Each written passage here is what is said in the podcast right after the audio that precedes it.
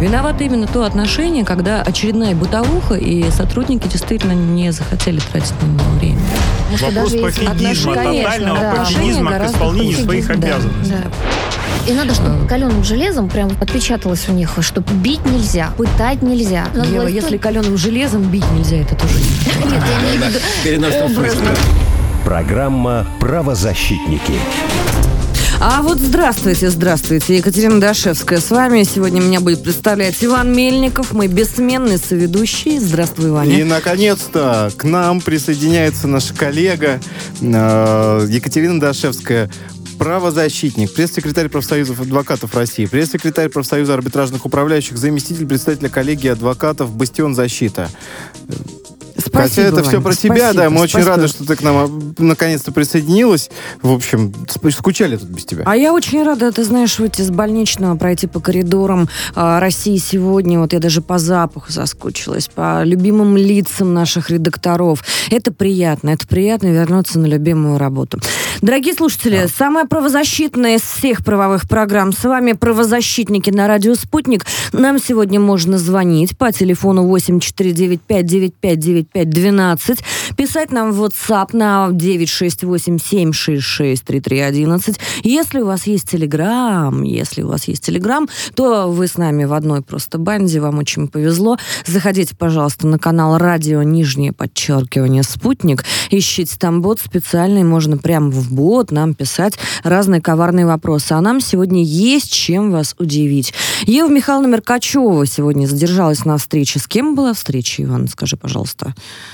Советником президента было. России, вот насколько а вот, я, я вот слышал. советником президента Ева, Российской Ева Федерации. Ева да. расскажет сама, я думаю.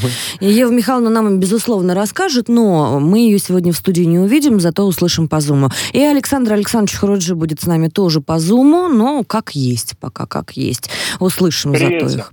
Вот. Александр Александрович, мы уже слышим. Сан Саныч, как Привет. ваши Так, всем правозащитные здравствуйте. дела? Все на связи, ну, великолепно. Да, да. Ну что, у нас сегодня несколько горя- горячих таких э, тем. Мы с, с вами сегодня даже, я думаю, сможем поспорить. Про автопробег, э, значит, тип автомобилей все уже в курсе, я думаю, да? Все уже обсудили. И мы сегодня э, с вами тоже обсудим. Всех представлять сегодня не буду, времени мало. А, Комитет против пыток установил 219 фактов жестокого обращения с задержанными заключенными в семи регионах России за период с 2000 года по 2021 год. Вот только вслушайтесь в эти цифры, это очень много.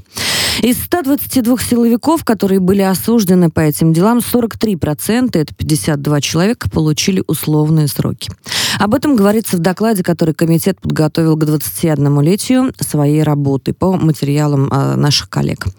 Кто и как распространяет запрещенную АУЕ в системе ФСИН? Вот что мы сегодня обсуждаем. Уникальное решение Ки- Кировского, э, суда из Кировской области, значит, и борьбу с экстремистскими запрещенным в России движением. Ева Михайловна, начни, пожалуйста, расскажи. Тема большая, тема сложная, тему эту обсуждают давно. И снова она у нас в повестке, что, я надеюсь, не затронет в этот раз хотя бы детей и подростков, которых мы, как несколько лет назад помним, активно вовлекали просто в эту псевдоромантику. Расскажи нам, что нам от этого всего ожидать? Да, а, рассказываю. А, На самом деле, вы, может быть, обратили внимание, что за последний год огромное количество уголовных дел появилось, а, когда привлекаются люди, распространяющие запрещенную в России символику АУЕ.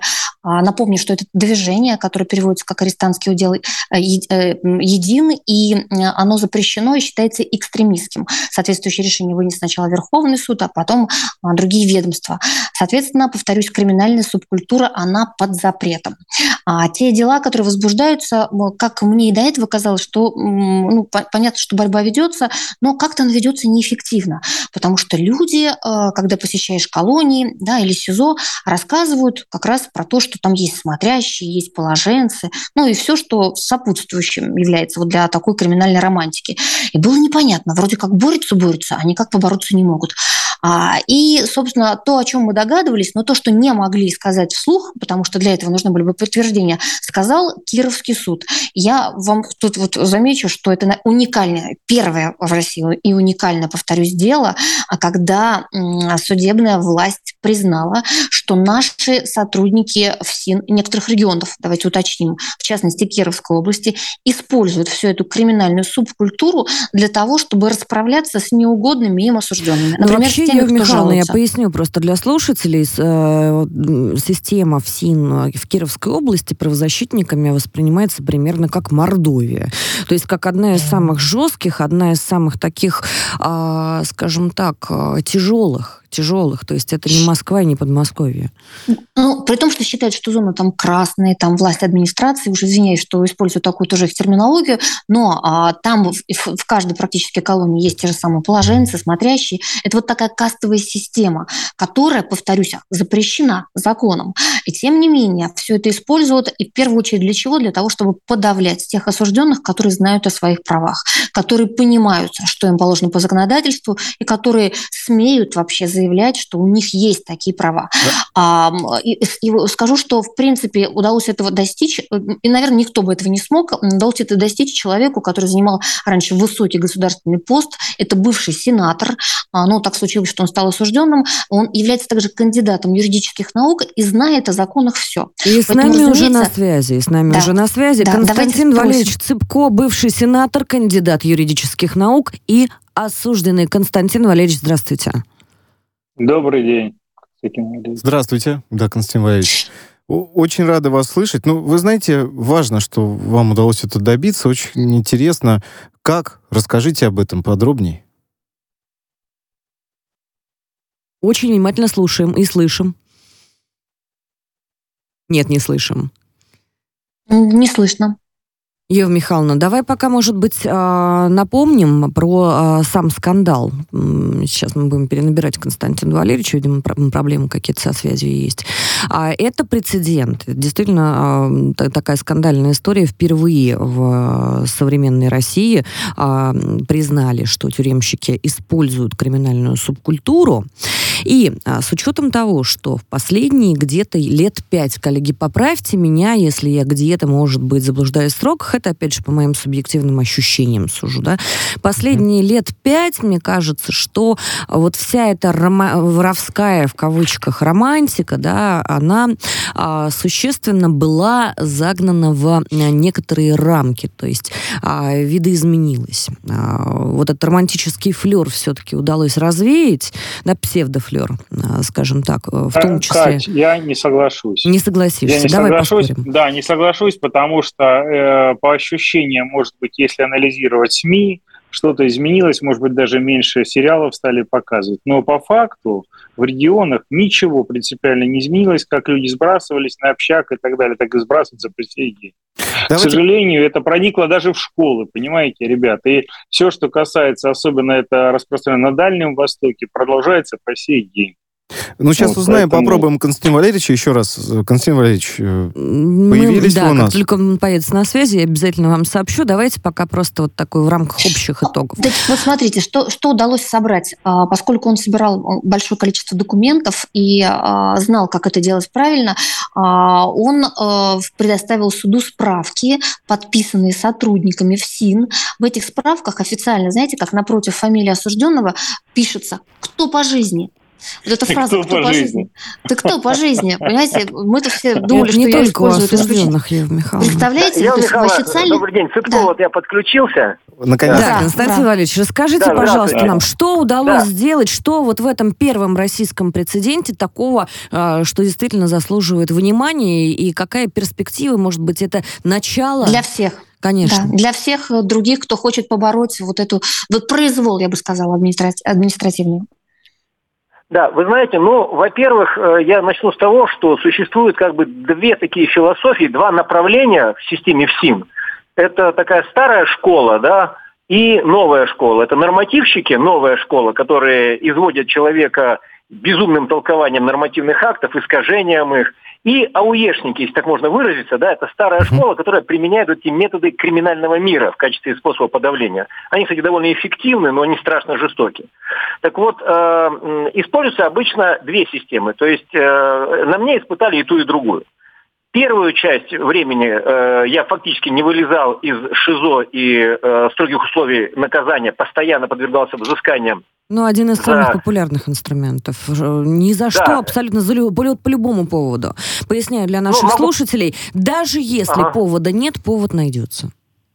Ну, вы поверьте, вот один раз э, э, меня поместили в строгие условия наказания, я вошел в помещение и сказал «здравствуйте». Там сидели 8 человек. Я сказал «здравствуйте всем». Мне сказали, что я должен был сказать 8 раз «здравствуйте» каждому отдельно. И за это меня поместили в ШИЗО, а затем в строгие условия наказания. Ну, вот такие, такие безумные вещи. Э, естественно, все это мне удалось отменить. Э, я обращался в правоохранительные органы.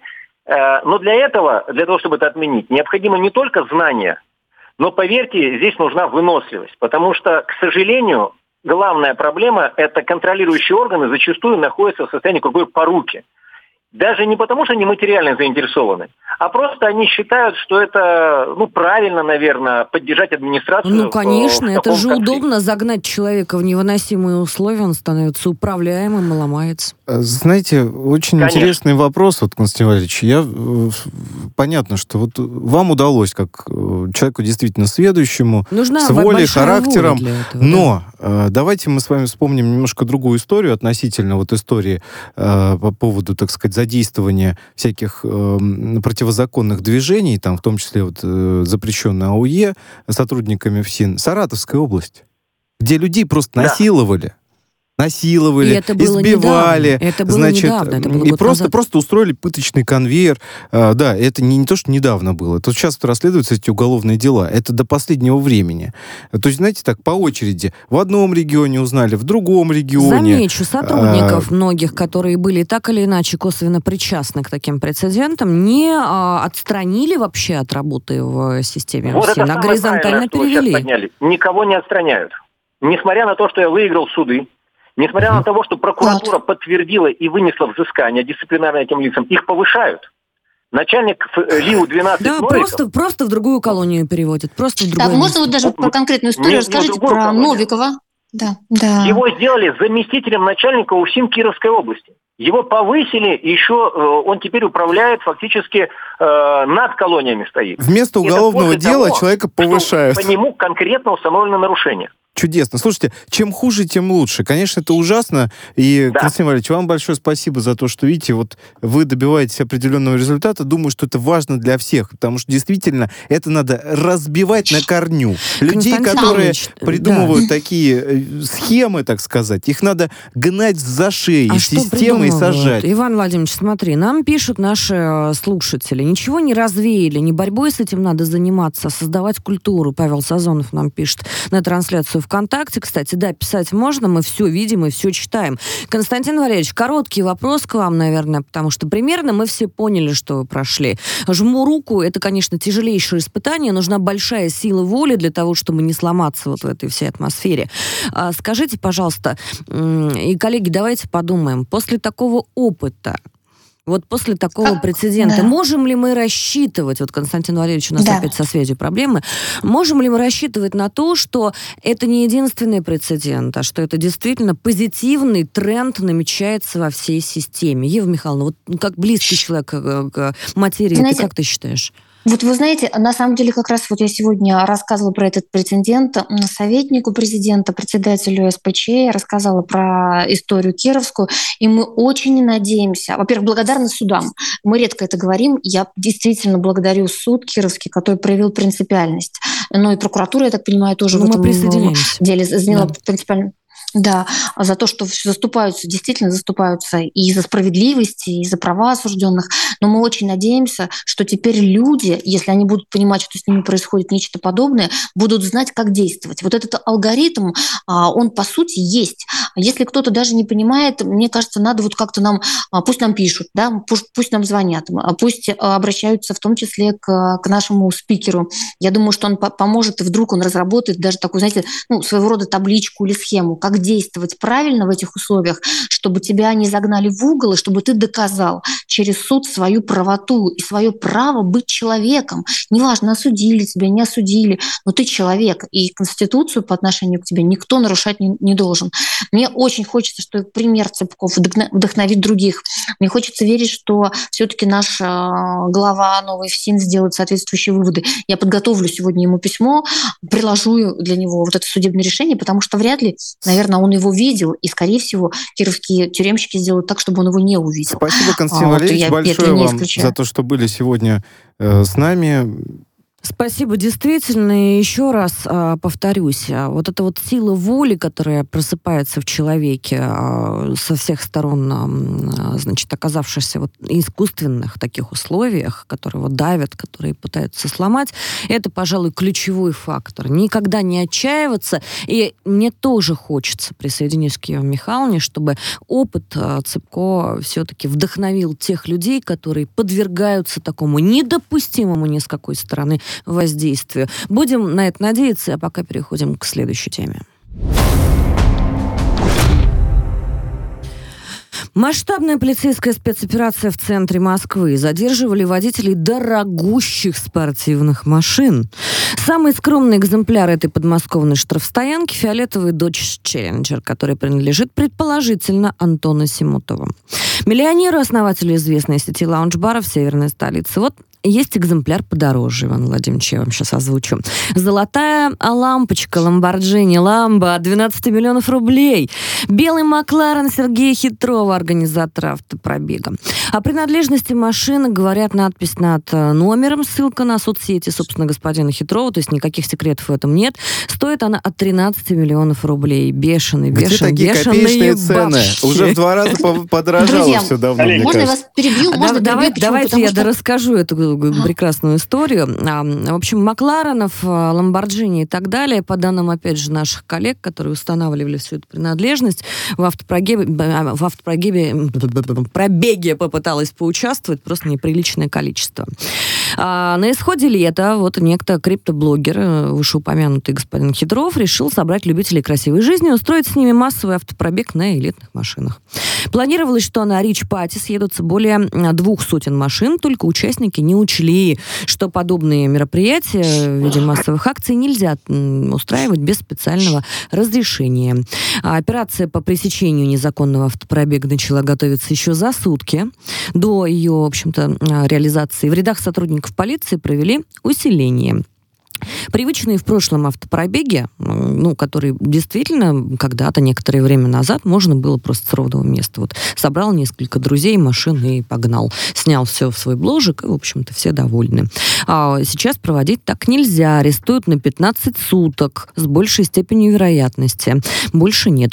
А теперь организовать такое мероприятие возможно, соблюдая ряд процедур, в принципе, нехитрых. А как это происходит сейчас и как вместо покатушек не попасть на 15 суток, сейчас будем разбираться с экспертами. Ева Михайловна, прошу. Можно, можно скажу, да, сразу. Дело в том, что я вчера была в спецприемнике, где уже сидят оба брата, и Алексей и Сергей Хитровы, те самые организаторы автопробега. Сидят они в камере, немножко в шоке от того, что суд присудил им административный арест рассказывали, на самом деле, что была задумка у них гуманная. Что они хотели? Они хотели показать, что не все молодые предприниматели уехали из России, молодые и успешные предприниматели. И вот, собственно, как раз для этого якобы они все организовывали. И сказали, что как только им на них вышли полицейские, сообщили, что это незаконно, они этот автопробег пытались отменить. И, собственно, встречались потом уже без машины, где их и задержали.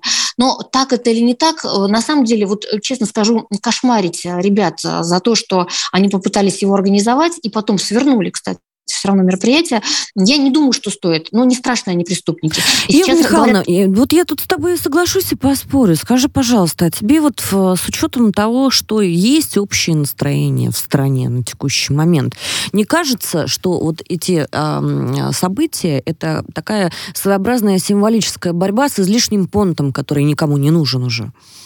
Скорее всего, так и есть, но они, как вот опять же повторюсь, хотели действовать именно с благих соображений и немножко скооперировать вокруг себя вот этих самых ну, молодых ну, так объясни мне, пожалуйста, что благого вот в понторезах, которые собрали дорогие тачки, а, собрали дорогие тачки от, скажем так, тучных времен, где а, блогеры могли позволить себе гораздо больше, чем весь остальной трудящийся люд. Я сейчас социалиста просто включаю, потому что мне кажется, что в таком автопробеге смысл 0,3.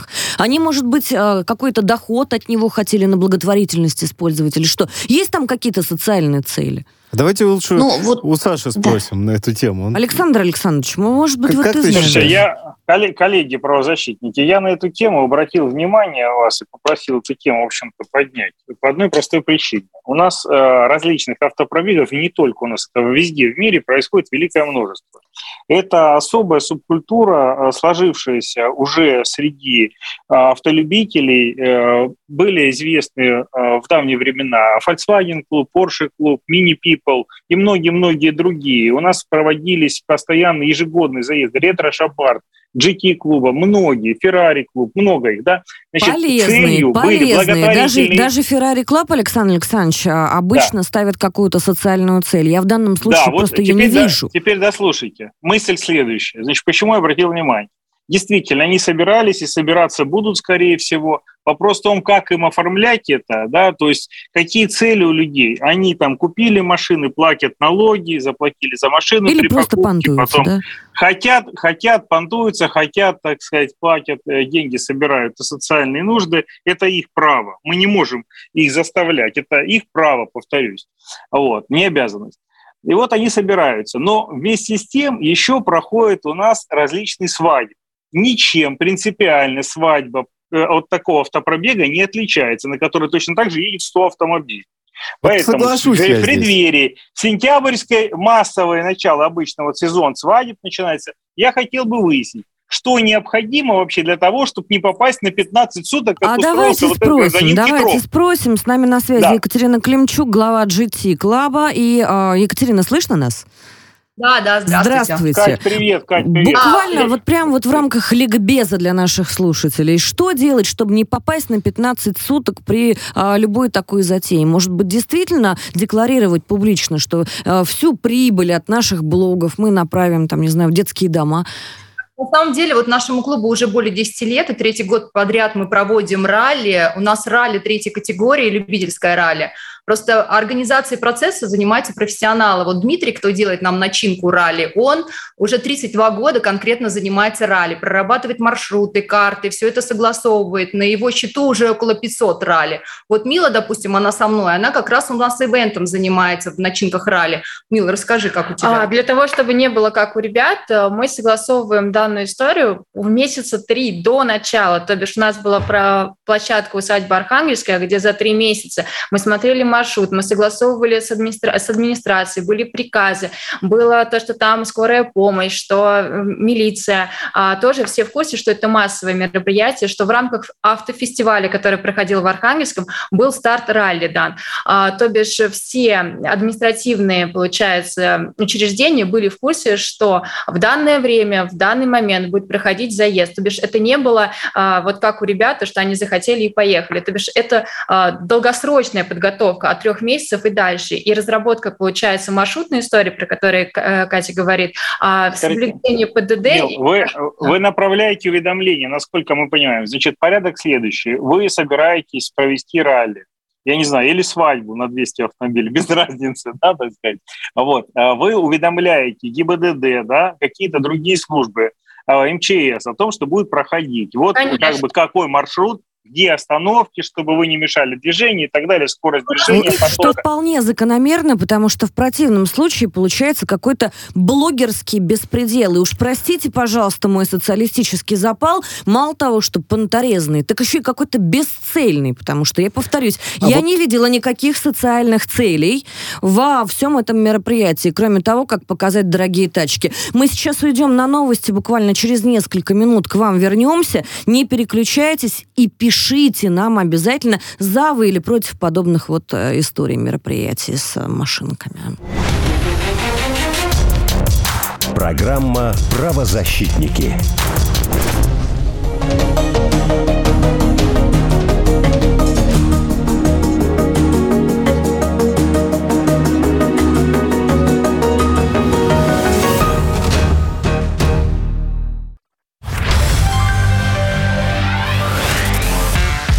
Объясняем суть и причины явлений.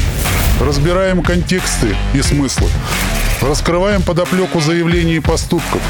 Прогнозируем развитие и влияние событий. Я Николай Валуев. Каждую среду в эфире «Радио Спутник». Разбор полетов. Вместе с вами и для вас. Присоединяйтесь.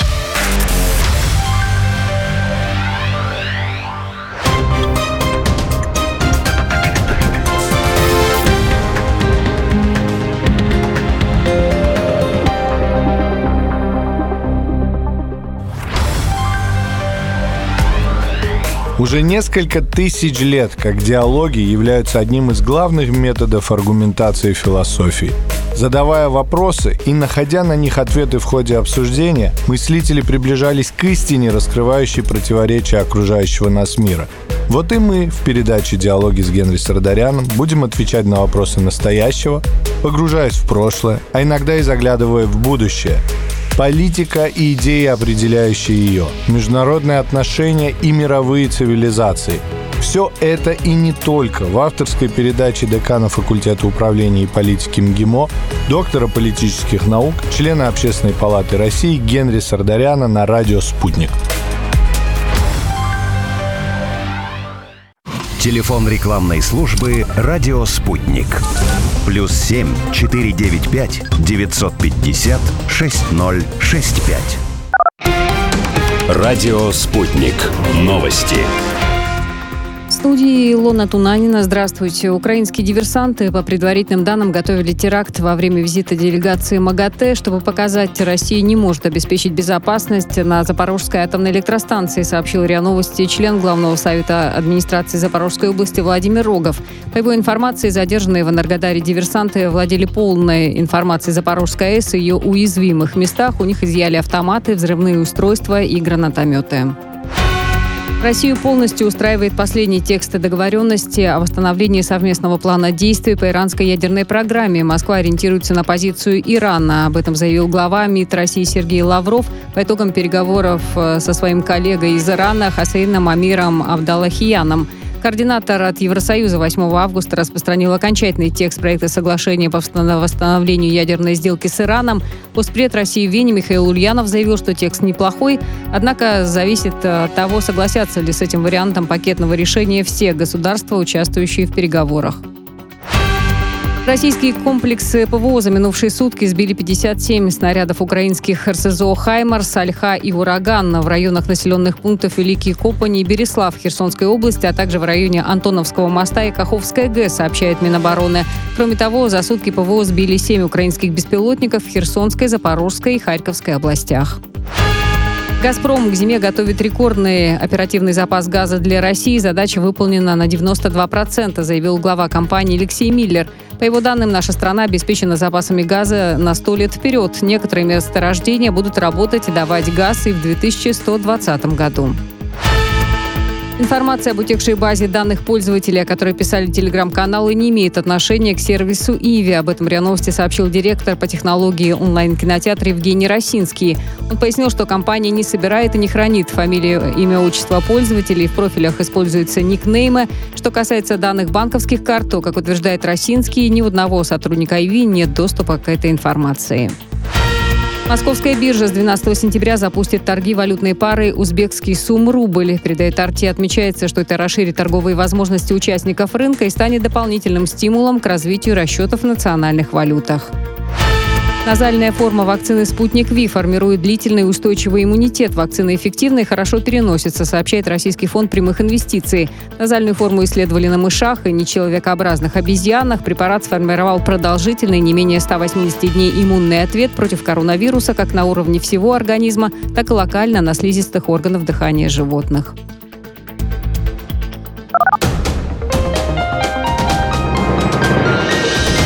Следующий выпуск новостей на радио «Спутник» через полчаса.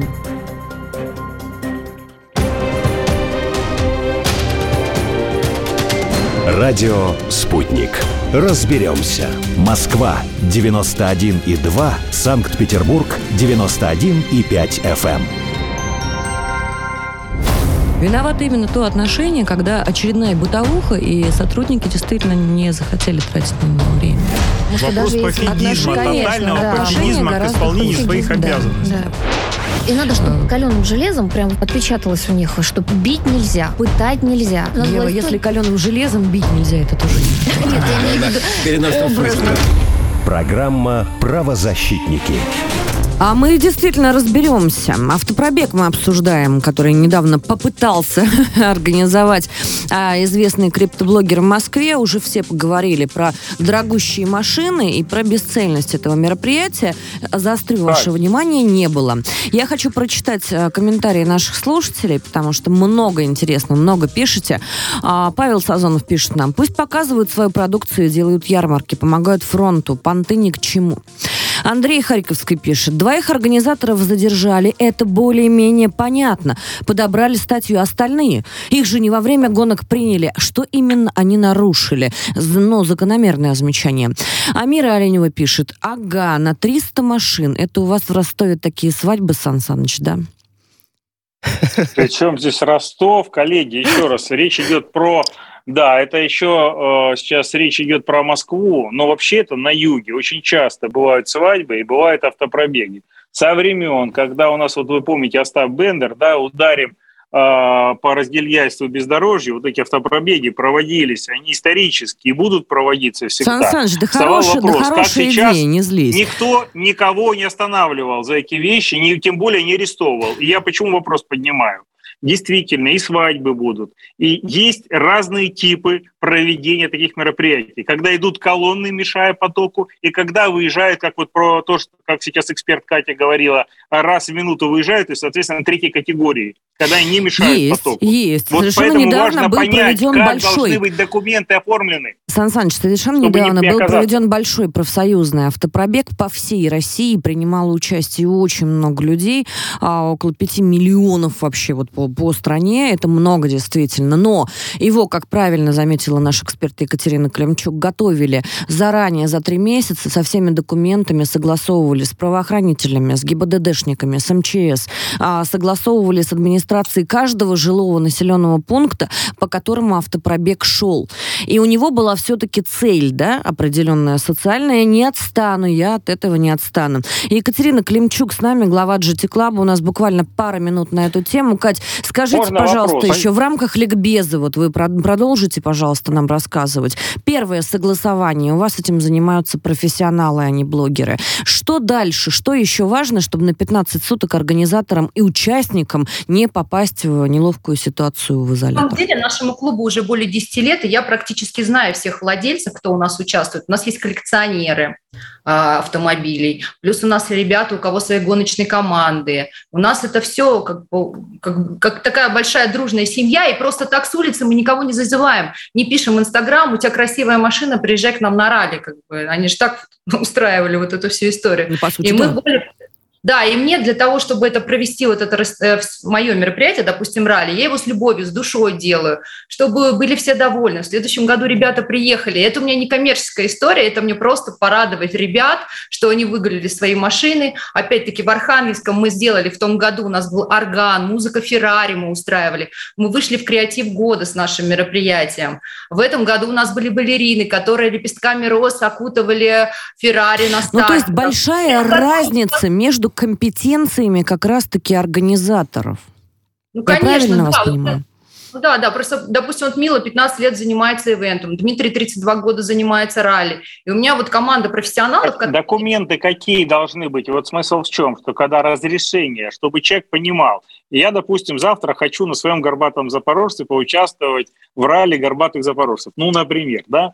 Э, Я звоню вам и спрашиваю, говорю, ребята, вы проводите ралли горбатых запорожцев, скажите, пожалуйста, какие документы мне нужно с собой взять? И во сколько приезжать, во сколько уезжать, что не нарушать? Вот как, э, как быть, как понять, что я на 15 суток со своим горбатым запорожцем не заеду в каком-нибудь СИЗО там, или куда-нибудь? Ну? Кстати, были после вот этого мероприятия такие вопросы, мы просто отправляли к нашему Дмитрию. Он так как уже в этом, ну как бы в этой теме уже Ну, то там есть более... клю- ключ- ключевое сообщение «Пользуйтесь, пожалуйста, услугами профессиональных организаторов».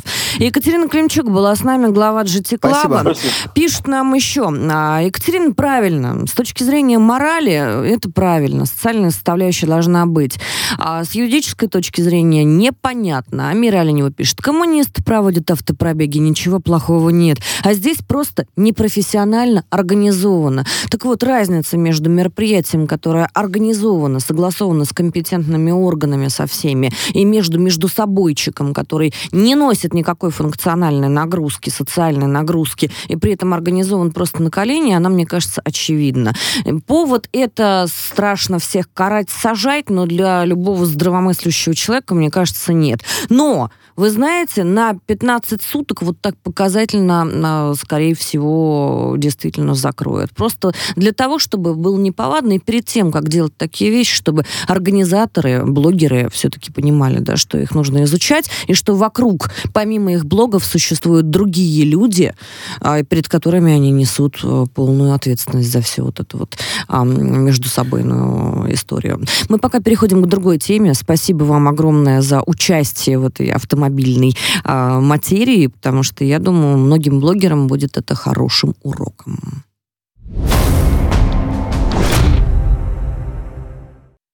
И спасибо за ваши комментарии. Кстати, пишите больше. Очень полезно, я думаю, всем без исключения. Мы сейчас обсуждаем популярную тему, мы ее обсудим быстренько, потому что тема эта большая, пройдемся буквально по касательной по ней. А, каждый восьмой россиянин получал предложение о сдаче биометрических данных. Мы об этом много спорим. Треть из таких граждан воспользовалась таким предложением. Это исследование на онлайн-сервиса по поиску работы, одного популярного. А, сбор биометрических данных на текущий момент дошел до высшего образования. А, сейчас остро стоит на повестке нижнего. И до нижнего тоже остро стоит на повестке вопрос. Минцифры Российской Федерации разработала проект постановления правительства об использовании единой биометрической системы. Звучит она, значит, сокращение ЕБС. Это я не ругаюсь, это аббревиатура. А, при проведении итоговых экзаменов по программам высшего образования. То есть для прохождения аттестации студенту по предложению министерства необходимо будет иметь подтвержденную учетную запись на портале госуслуг, заранее сдать в этот ЕБС свои биометрические данные, изображение лица и голос. Что я подумала? Иван Владимирович, вот ты же знаешь, да, что сейчас масса программ, которые, если у них есть твое изображение в динамике угу. и твой голос, может э, поставить человека на фоне хромакея любого абсолютно, налепить на него твое лицо угу. и озвучить любой текст твоим голосом. Ты же знаешь, да, что? Возможно, абсолютно. А ты знаешь, что такие вот э, видосики веселые могут еще быть аргументом в суде?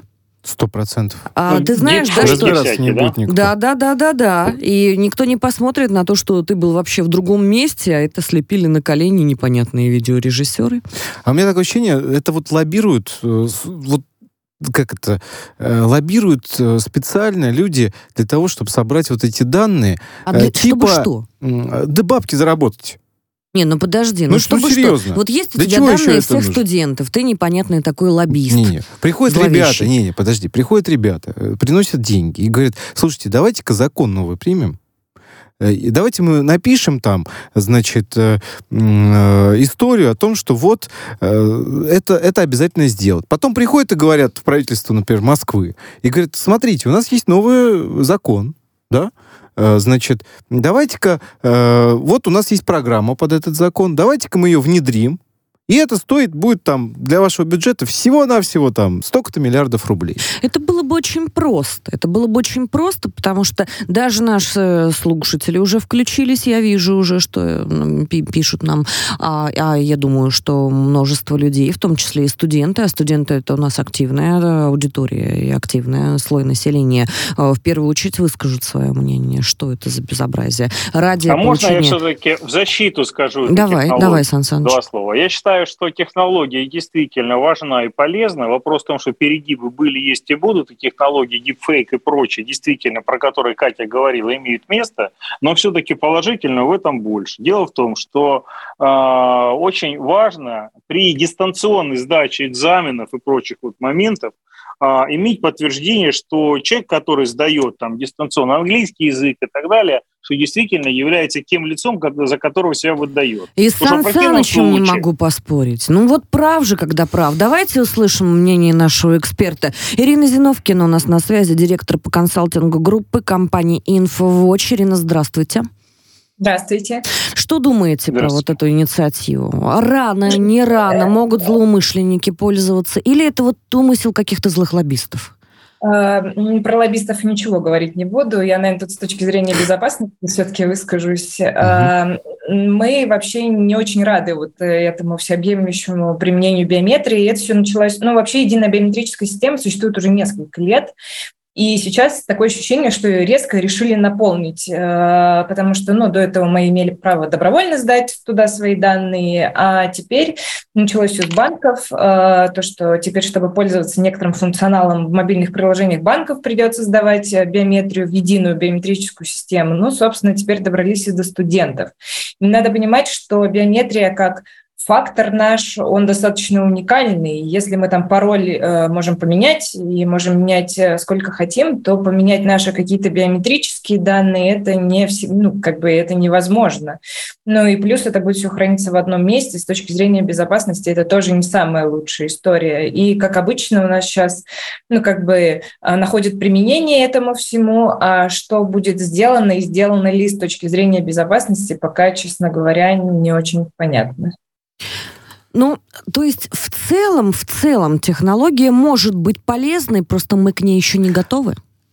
Э, я думаю, да, мы точно к ней еще не готовы. У нас утечки-то обычных персональных данных происходят э, чуть ли не каждый день. А угу. что же тут говорить о, био... о нашей биометрии?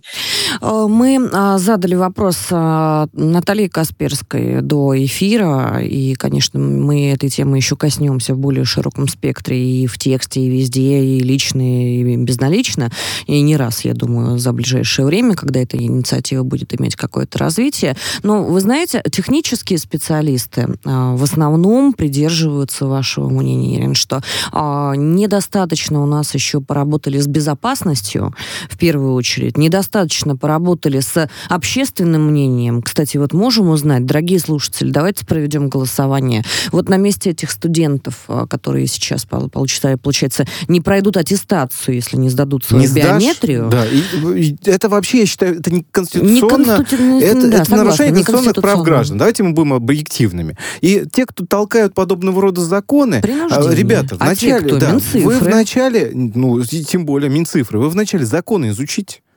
Вы, э, ребят, чиновники высшего ранга, как-никак, вы прежде чем подписывать подобные вещи, вы посмотрите, что это, э, согласно нашей Конституции, не может являться обязательным основанием. Ну вот я здесь, как человек, поступающий в магистратуру, сейчас тоже немножечко напряглась. Да? Не то, чтобы нельзя из соцсетей Право на образование, вытащить, вытащить да, чье-то видео или чей-то голос, но а, принуждать людей сдавать свою биометрию и ставить условия либо диплом диплом о высшем образовании, либо а, просто нет, но это, конечно, не конституционное, это прямое нарушение. Достаточно дерзко со стороны ну, Минцифры, я бы сказала. Кать, они собирают большую бигдату, да, как бы. При этом, конечно же, ты права в том, что не научились ответственно а, относиться к персональным данным конечно. и постоянные утечки, которые происходили в том числе в крупных известных государственных банках, не способствует росту доверия к э, бигдате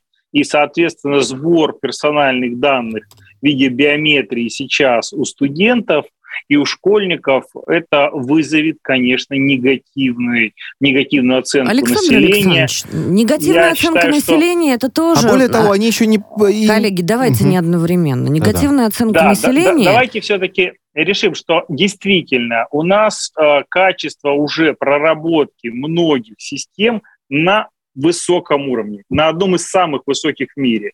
И Китай это внедрил, на который мы часто обращаем свое внимание, на их программные комплексы и системы WeChat и прочее, там везде эта технология присутствует.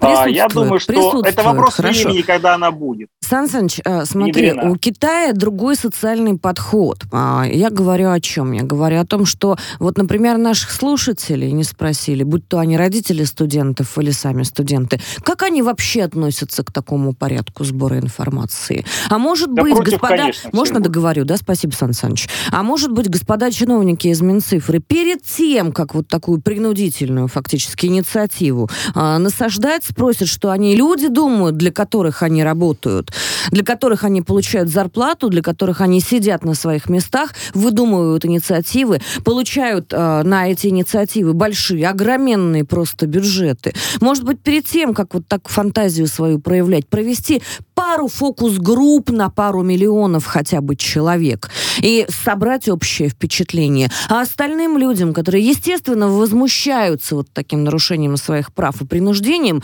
объяснить хотя бы, для чего это Спасибо. делается. И мы переходим к следующей Спасибо. теме, но мы к этой теме обязательно еще вернемся.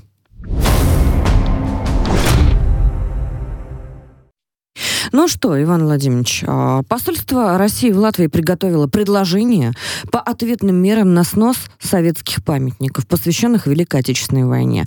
Тема больная тоже широкая, мы еще будем обсуждать сейчас, пока что начнем. Ну, а, так, ну, может, у нас же тема немножко, она по-другому звучит. Она ну, звучит в контексте обращения моего Эм, непосредственно, да, э, обращение мы, мы говорим не к только, генеральному директору ЮНЕСКО. Мы говорим не только об одном памятнике. А мы так сейчас есть. перейдем к конкретному твоему обращению, но давай обозначим сразу, что это большая общая проблема. Мы сейчас в острой фазе с ней столкнулись, но мы не в первый раз с ней сталкиваемся, правда же? Ну, я еще раз, э, как раз об этом и есть мое обращение к ЮНЕСКО. Да, по- потому что э, ситуация в следующем заключается. В городе Бжек, Республике Польша, да, у нас э, э, происходит сейчас снос мемориального комплекса, по, э, значит, памятник э, воинам Советской Армии, освободителям.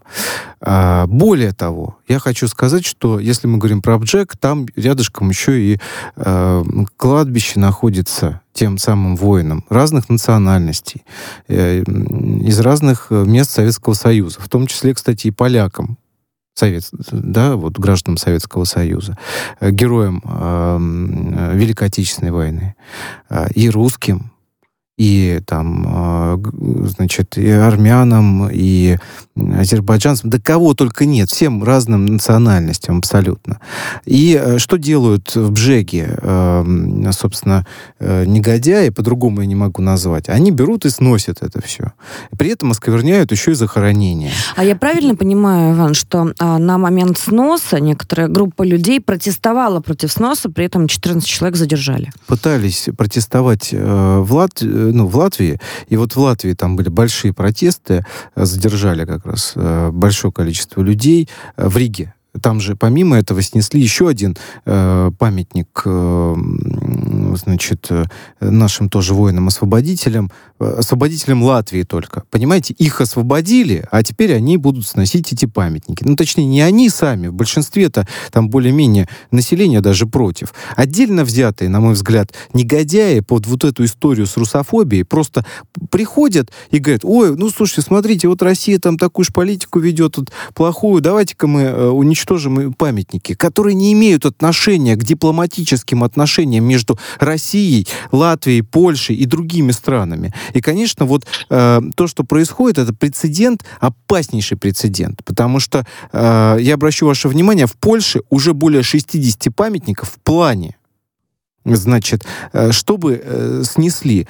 Ребят, это память о тех воинах, которые э, пали, значит, отдали свои жизни за нашу с вами свободу.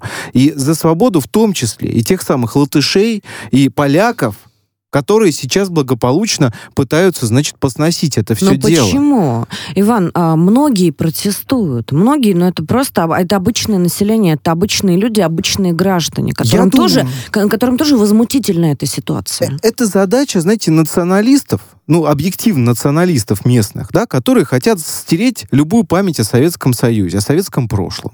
И типа вот показать, что мы такие. А некоторые, может быть, из этих ребят, может быть, дедушки у них воевали стороне тех самых немцев, тех самых фашистов, на мой личный взгляд, да, которые подобного рода вещи делают э, по отношению, значит, к нашим, э, так сказать, к нашему национальному э, наследию.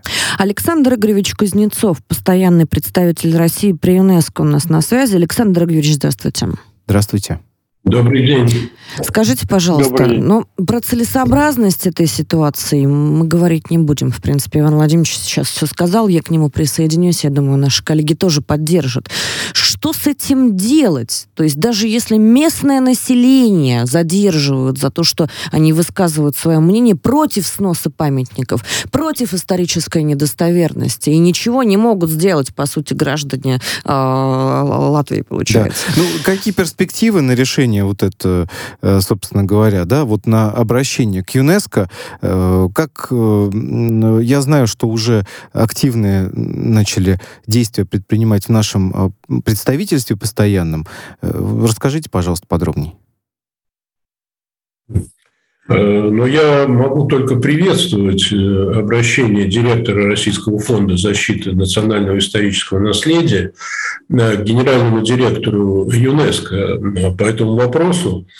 Э, с учетом особенностей э, этой организации, э, вообще, чем шире будет представлено там наше гражданское общество, тем лучше. И тем более, когда речь идет о таком острейшем вопросе, как так называемая война с памятниками.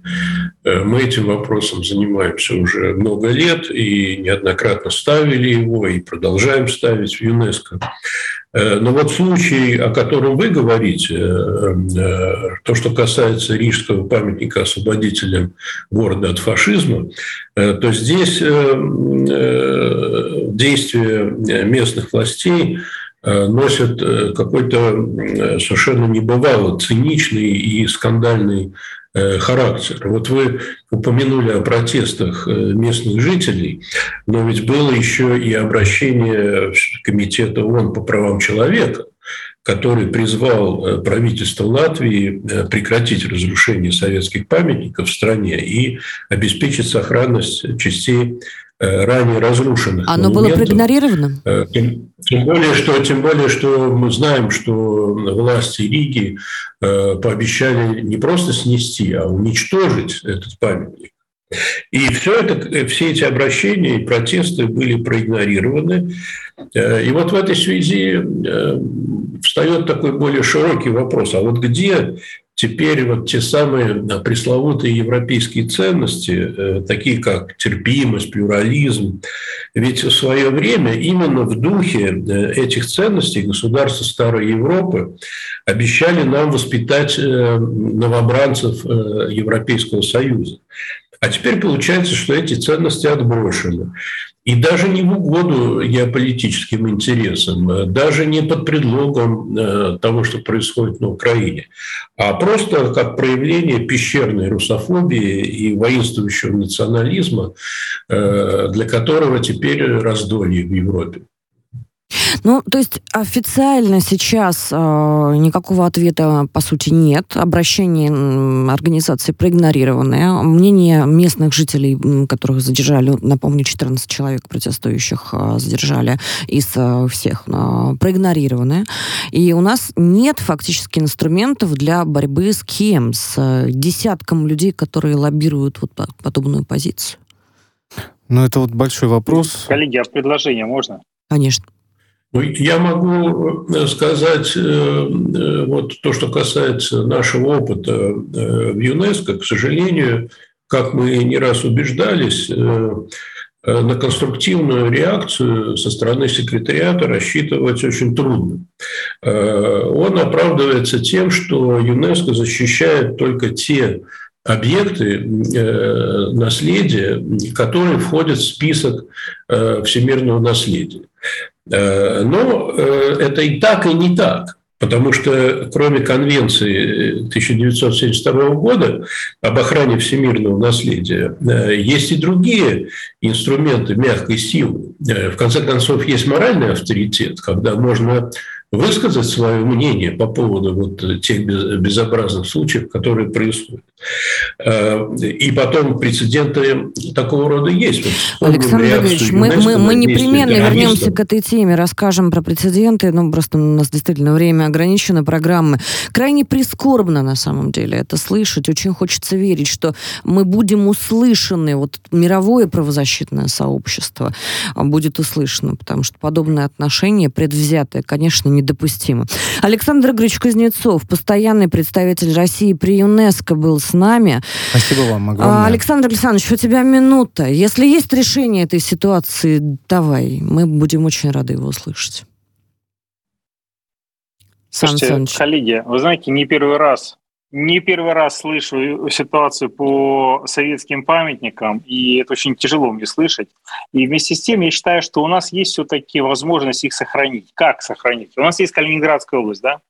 И если представим себе на секундочку, что все памятники, которые у нас есть, э, Россия будет собирать э, в, Калининграде, в Калининграде в определенном месте, сделает из этого комплекс э, таких памятников, которые мы забрали из бывших советских республик, которые собирались снести, то это будет очень серьезный туристический кластер такой интересный. Если правильно организуют подсветки, мы мало того, что сможем привлечь туристический поток, может быть, не сразу, но со временем, но и самое главное, сохраним вот такие памятники и прям напишем, где, когда был снесен этот памятник. Будет такое кладбище памятников со всего мира, кладбище которое будет собираться в определенном месте. Это будет страшно. уникальный туристический кластер.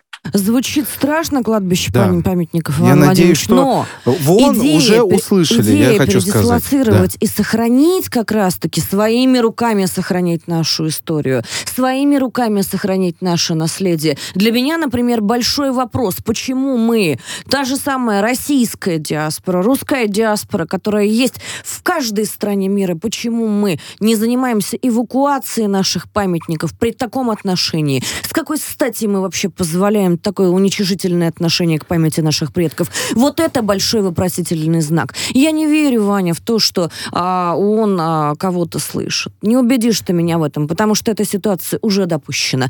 Смотрите правозащитников, слушайте правозащитников. Каждую среду в 14.00 мы непременно продолжим, продолжим защищать не только наши права, но и наши права на наше прошлое.